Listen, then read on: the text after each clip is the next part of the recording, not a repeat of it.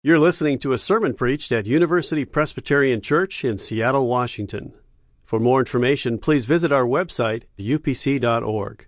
Well, last week, George opened our series uh, talking about how Jesus is the Word, the Logos, the meaning behind all things.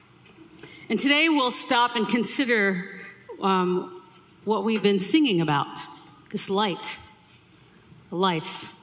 Jesus is the light and the life. What does that mean? What does that mean to us today? Hear the word of the Lord from the Gospel of John. In the beginning was the Word, and the Word was with God, and the Word was God. He was in the beginning with God. All things came into being through him, and without him, not one thing came into being. What has come into being in him was life and the life was the light of all people. The light shines in the darkness, and the darkness did not overcome it. This is the word of the Lord. Thanks be to God. Well, like many people, I love the idea of Christmas. I mean, how beautiful is this? Twinkling lights, it's the best. Hot drinks by warm fire, lots of friends, gift giving, nostalgic, eclectic, even tacky decorations fill our homes. Somehow clutter is allowed this time of year, unlike any other. And so is the uh, wearing of really ugly sweaters. You know who you are. I say I like the idea of Christmas because more often than not, it seems like the winter months have smuggled away not only the sunlight, but the hours of the day. And during the holiday season, we scramble to get everything done. Decorate, shop, bake, wrap gifts, get to the post office, get the Christmas card, address the Christmas card, sign the Christmas card. I ran out of stamps. You know. And from there, it all seems to spiral into a series of relational, financial, and emotional cluster bombs. Should we go to their house or have them here? I never know what to get her. She always goes so over the top. Why do we always have to fight about money? Why don't we ever have enough money? Why is he drinking so much? Ah, look at their Christmas card. They look so put together. Do you think they use a tutor? Why do all my friends' marriages look so much happier than mine? Why do I eat so much? What the church calendar tells us is the season for hope and expectation has become a season of frenzy and disappointment. Christmas hope has become as artificial as the lights that we string up in a desperate attempt to regain some of the light that the shortened winter days have taken from us. And sadly, our lives can feel most empty during the very season when we celebrate God's desire to fill them. What came into existence was life, and the life was the light to live by, John says. Life light blazed out of the darkness, and the darkness couldn't wrap its hands around it.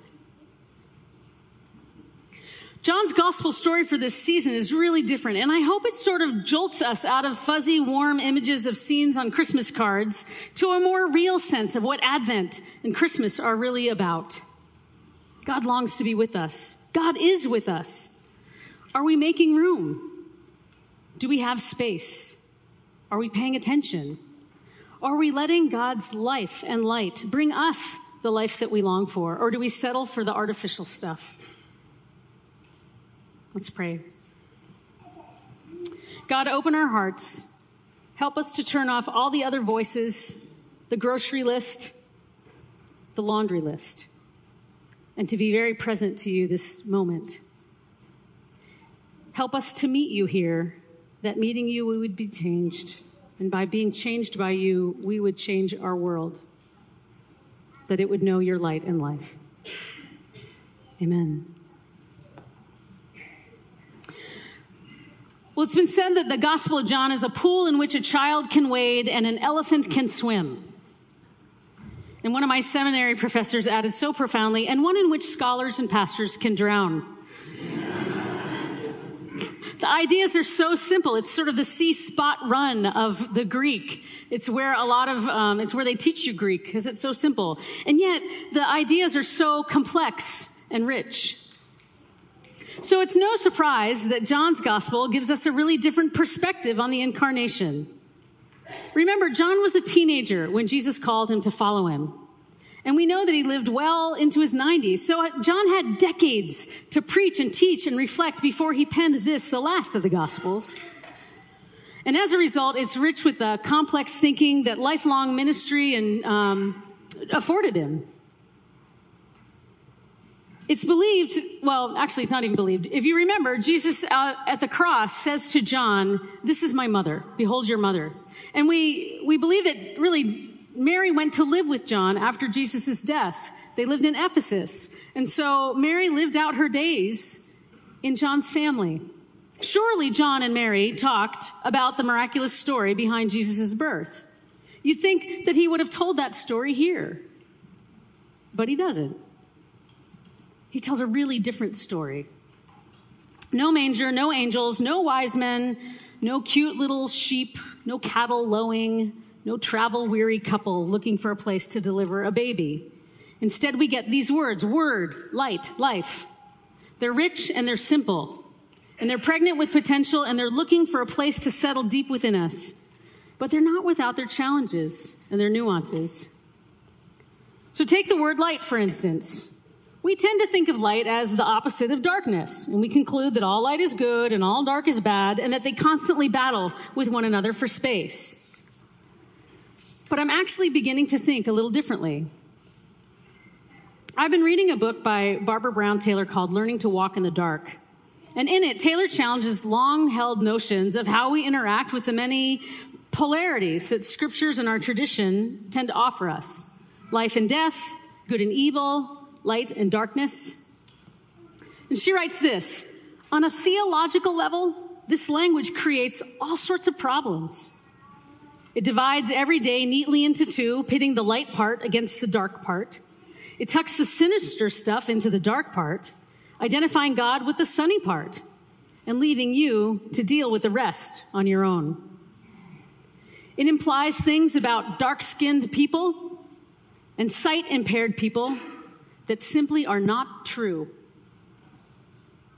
Worst of all, it offers people of faith a giant closet in which they can store everything that threatens or frightens them without having to think too much about those things.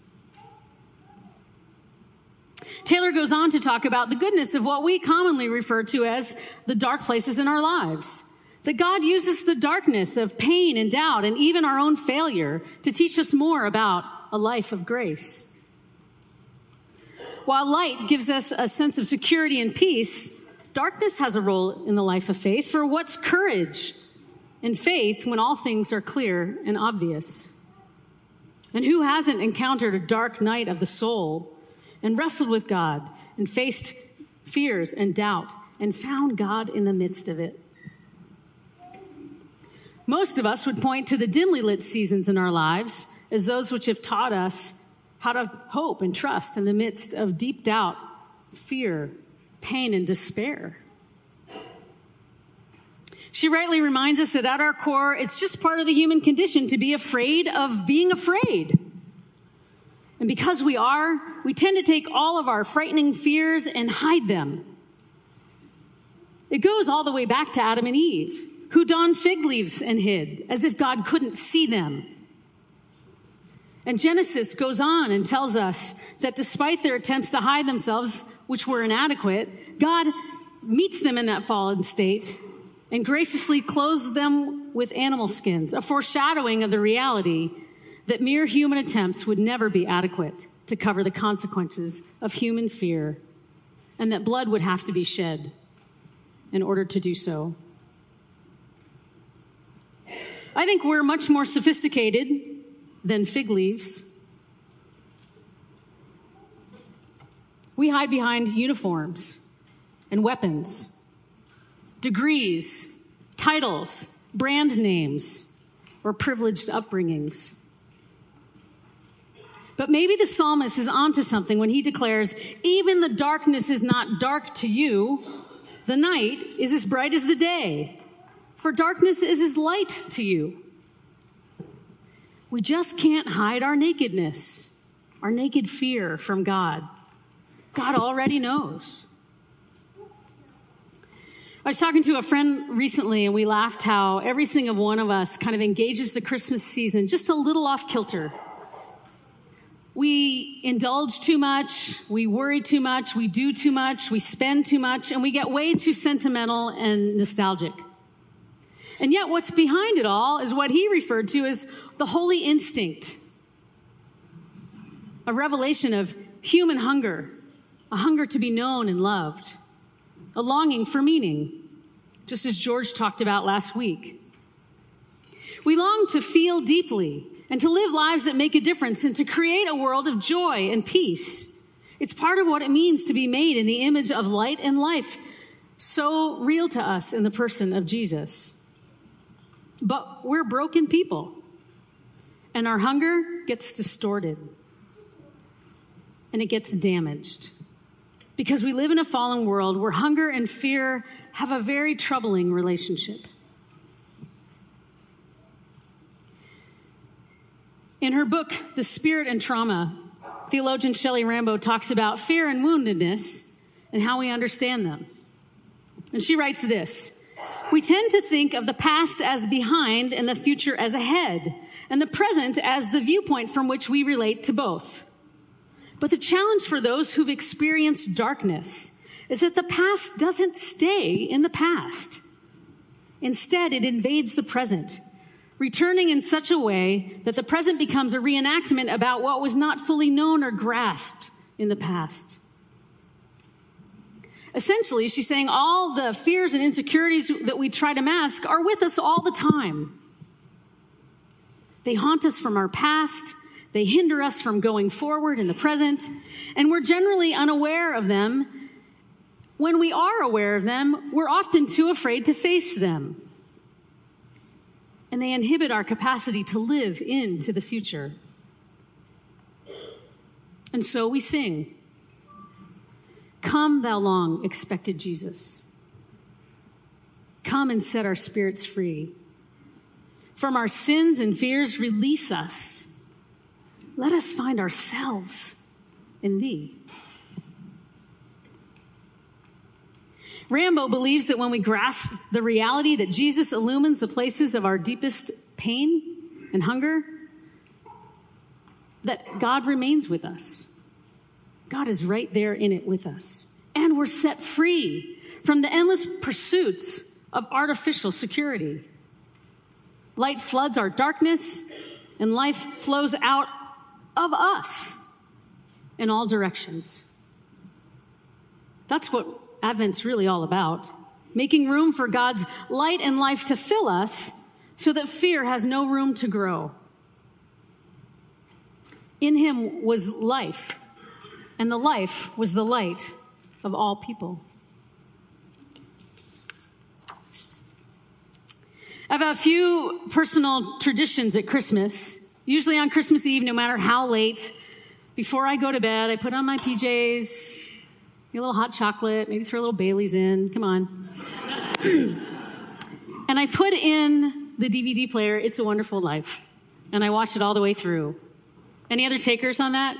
Yes, I knew it. It's one of my favorite movies, and I bet it's, I'm not alone in that. The film starts in the present with George Bailey, a desperate man seized by, seized by circumstances beyond his capacities. He's overwhelmed by a sense of personal failure and the belief that he's ruined his and everybody else's life. He's certain his entire life has been worth nothing, and in the dark place that he finds himself, he utters a prayer, and ultimately he wishes he'd never been born. The movie, like John's prologue, takes us back in time to see the reality behind the reality of Bailey's present. We're taken back to all the parts of George Bailey's life where he can't see anything redemptive, but through the efforts of Bailey's unlikely angelic guide, Clarence Oddbody, angel second class, he's taken to see his story brought to light. What cost him his hearing as a child served to save many lives in the present. And his willingness to be gracious to the old pharmacist, Mr. Gower, gave him a life of dignity and saved him from ruin. You know, it used to bother me that none of this awareness of grace in George's past changes his circumstances in the present. He's still out $8,000 because Mr. Potter stole it. Stinker. And Zuzu's teacher still wants to knock his, or uh, teacher's husband, I would say, still wants to knock his teeth out. But the greater grace and joy of life is brought to light. And among friends, he celebrates the gift of his life woven with theirs.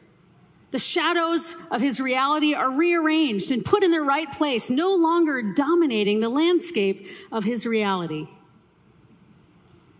I love this story because the older I get, the more I understand how the darkness inside me can rob me of life even more than the darkness around me. And I think there's just a little bit of George Bailey in all of us. Earlier this week, I sat with one of my neighbors at dinner as she told her story. She grew up in a Christian home with very loving parents, and she said that she and her brothers kind of always believed they were part of a perfect family. They felt guilty about it. That is until her parents very suddenly went through a period of separation shortly after her grandmother died. Some sort of infidelity on her dad's part was really all she could put together. She shared that for years, even after her parents had reunited, she seethed with anger at her dad. How could he have done that? Why? Anger and pain took root in her life and put a wall between her and her dad. It shaded the past, it clouded the present, and it darkened the future of their relationship. It was only years later when her dad very lovingly asked her to tell him what was that period of time like for you? That they had an honest conversation in which he told her the larger story of that period of time. He said that the whole of his adult life, he had struggled with his sexuality and that he was really a gay man who for some 20 odd years had been trying to live a heterosexual life. He said that he and her mother loved each other very much and they loved her and her brothers and that he daily struggled to marry his faith with his reality, living in fear that if others knew, he would be rejected by family and by friends and cast out of the church that he loved. As she told it, this was just a really hard conversation. I'm sure you can imagine.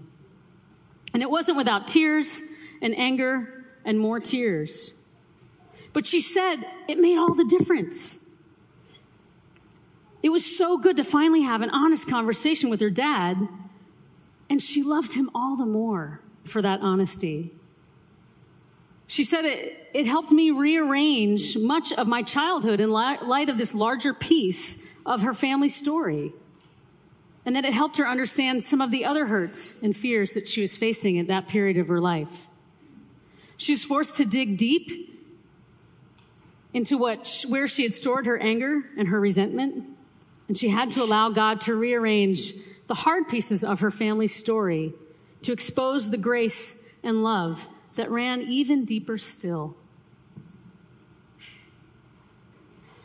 Now, was that painfully truthful conversation hurtful conversation? Was that dark? Was that exploration into shadows of hidden wounds and struggles and fears bad? Maybe Barbara Brown Taylor's onto something. It's been said that conversion is not so much the introduction of new elements into our lives as much as the rearrangement of elements already present. God's light shines in the places that we would rather not see. But as it does, the Spirit of God heals and moves and rearranges our longings so that we're set free to be the people that God intends us to be, known and loved. My neighbor's father feared that he would be rejected by his beloved daughter, that he would die alone. But she loved him all the more for that truth come to light. Now, he has since died. And in fact, she and her brothers all moved home to be with him through his final months. And her love for her, for him rather, and grief for the pain that he bore his whole life continues to bring healing and hope as she revisits that story. Perhaps even more profoundly since she and her husband are now expecting their first child. But what remained with me after dinner that night was how incredibly life giving knowing the story behind the story was for her. I wonder, wonder, if we were more honest, more real about our own hurts and longings, about some of the dark stuff that we wrestle with, if we might not more fully know the light and the life of Jesus our Savior. George has been reminding us that in many ways John's prologue is a sort of backstory to the stories we usually associate with Christmas. And what a good backstory does is set the present in light of a greater past, just as it did my neighbor's story. And for all of us, it affords all of us, really, to rearrange what is in light of what gets revealed. If you're an honest human, I'm guessing you have some fears and dark spaces in your world. They could probably use a little of God's life giving light. And I bet that terrifies you. So I want to invite you to some silent reflection in this beautiful, quiet space. I invite you to bring your fears before the God who already knows and can see them and who desperately longs to help you understand their place in light of the light that we have in Jesus. You may have to rearrange a few things in order to make space for that light. But I guarantee you, God is up to something, a desire to birth something new, utterly beyond your wildest imagination. Salvation, rescue, life, hope, peace. So let's pray. Come, Holy Spirit, come. Come, Lord Jesus.